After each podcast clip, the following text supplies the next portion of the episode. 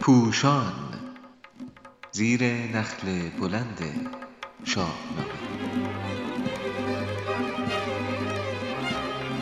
همی خواند آن کس که دارد خرد. شماره بیست و چهار رستم رزمنده مردم. چاپ شده در روزنامه اعتماد در تاریخ یازدهم دیماه 98 نویسنده علیرضا قراباغی.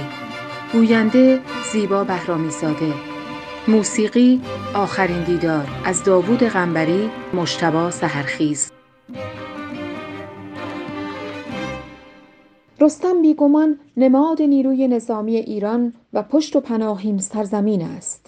او سهراب فرزند خود شغاد برادر خود سودابه شهبانوی ایران و نیز اسفندیار شاهزاده ایران را می کشد.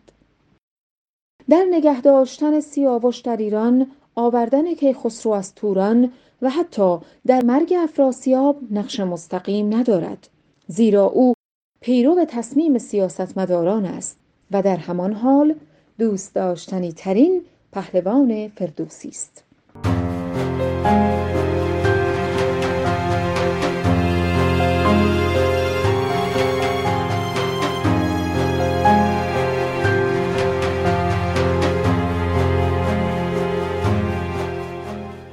برخلاف آنچه از رستم با ببر بیان گرز گران و کلاه خود دیوان تصویر می شود او انسانی مهربان صلح دوست و عاشق موسیقی است. در نخستین یادکرد از رستم فردوسی از زبان موبدان سام مژده می دهد که از پیوند زال و رودابه پهلوانی به دنیا می آید که گذشته از پایداری در برابر بیگانگان سه ویژگی امنیت و آسایش برای دردمندان پاسداری از صلح و امیدبخشی به ایرانیان را به همراه دارد. به خواب اندر آرد سر دردمند. ببندد در جنگ و راه گزند. بدو باشد ایرانیان را امید از او پهلوان را خرام و نوید.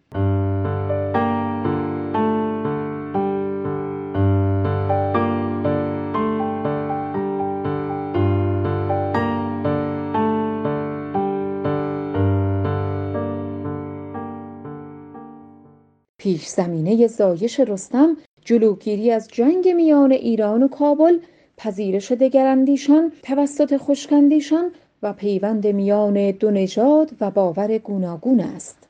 رستم در شرایط صلح با رفتن سپاهیان سام و مهراب به گرگساران و کابل و با آمدن چهار مظهر خرد یعنی زال سیندخت سیمرغ و موبد بینادل به دنیا می آید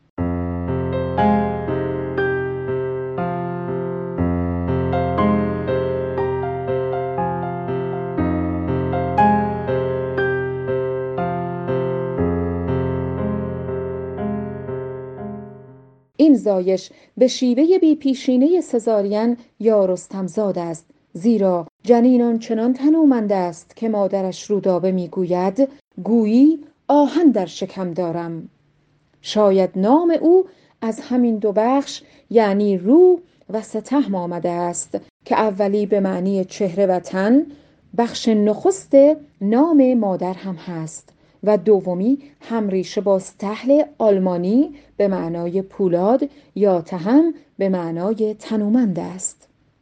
زمانی که تهمتن زاده می شود عروسکی به پیکر او می دوزند که گرز در دست دارد ولی بر چهرهش ناهید و هور یعنی خونیاگر و مهر را می نگارند. گویی مهربانی و هنردوستی او از تهمتنیش جدایی ناپذیر است.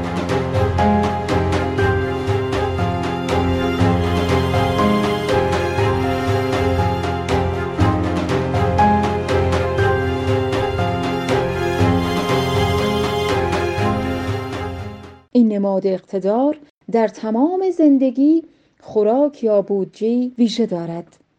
در نوزادی ده دایه به او شیر می دهند در کودکی خوراکش به اندازه پنج مرد است و در بزرگی در هر نوبت همچنان که برایش پیش بینی کردند بر آتش یکی گور بریان کند. علاقه رستم به شکار گورخر تا دام مرگ در شکارگاه ادامه دارد. همچنین رابطه او با هنر را از همان هشت سالگی که سام به دیدارش می رود می بینیم. همی خورد هر کس با رود. همی گفت هر یک به نوبت سرود.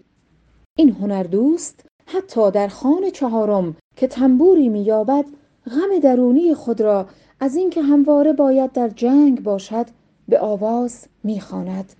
تهمتن مران را به بر در گرفت بزد رود و گفتارها برگرفت. که آواره و بدنشان رستم است که از روز شادیش بهره کم است.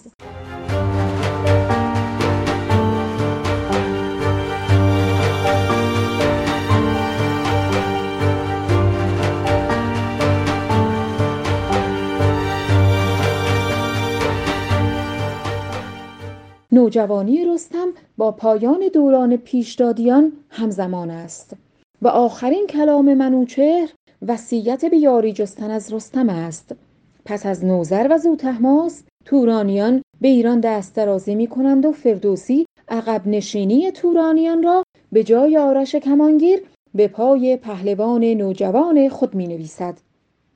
زال به او می گوید هنوز از لبت شیر بوید همی دلت ناز و شادی بجوید همی. چگونه فرستم به دشت نبرد؟ تو را پیش شیران پرکین و درد.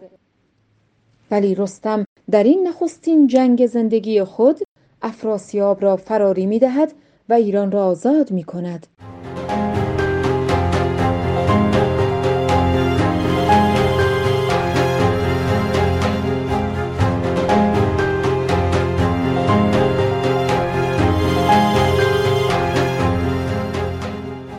از آن پس نیز در دوران کیانیان از کیقوباد و کیکاووس تا کیخسرو و پس از آن نام رستم با آزادی ایران و آزادگی ایرانیان گره می‌خورد. دانای توس این پیوند را در برگزیدن اسبی برای پهلوان به زیبایی نشان می‌دهد. هیچ اسبی یارای نیروی رستم را ندارد. تنها یک کر اسب را شایسته می‌بیند ولی زمانی که می‌خواهد او را بگیرد به رستم چنین گفت چوپان پیر که ای مهتر اسب کسان را مگیر. بپرسید رستم که این اسب کیست که از داغ روی دورانش توهیست رستم می‌گوید این اسب را که مهر و نشان ندارد چرا نگیرم؟ مگر صاحبش چه کسی است؟ رستم اسب را می‌گیرد و از چوپان بهای اسب را می‌پرسد. پاسخ پیرمرد بسیار غرور آفرین است. چنین داد پاسخ که گر رستمی بر او راست کن روی ایران زمی مرین را بر و بوم ایران بهاست. بر این بر تو خواهی جهان کرد راست.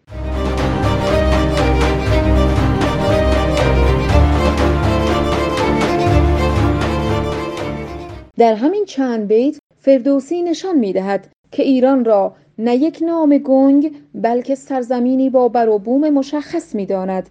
و رستم را نه یک پهلوان معمولی بلکه پاسدار استقلال این سرزمین و امید مردم به شمار می آورد و مردمان این سرزمین را نه یک نژاد و قوم بلکه تمام کسانی می‌داند که در این قلمرو زندگی می کنند و امیدها و سرنوشت یکسانی دارند. زیرا فردوسی خردمند آگاهانه و هوشمندانه به خواننده‌ای که پیش از این در داستان زال و رودابه با مردم کابل و نژاد متفاوت و باور دگرگون آنها آشنا شده است می‌گوید که این گله اسب از کابل آمده است. چوپان پیر نیز یک کابلی است. از مردمی که تازی هستند با زحاک پیوند دارند کیش برهمن را پذیرفتند. ولی در داستانهای خود می‌دانند که رستمی خواهد آمد و با این اسب مرز و بوم ایران زمین را پاس خواهد داشت و از او نباید بها گرفت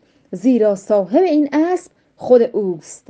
چوپان پیر پیش از این در پاسخ به این پرسش که مگر صاحب این اسب بینشان چه کسی است گفته است خداوند این را ندانیم کس همی رخش رستمش خوانیم و بس.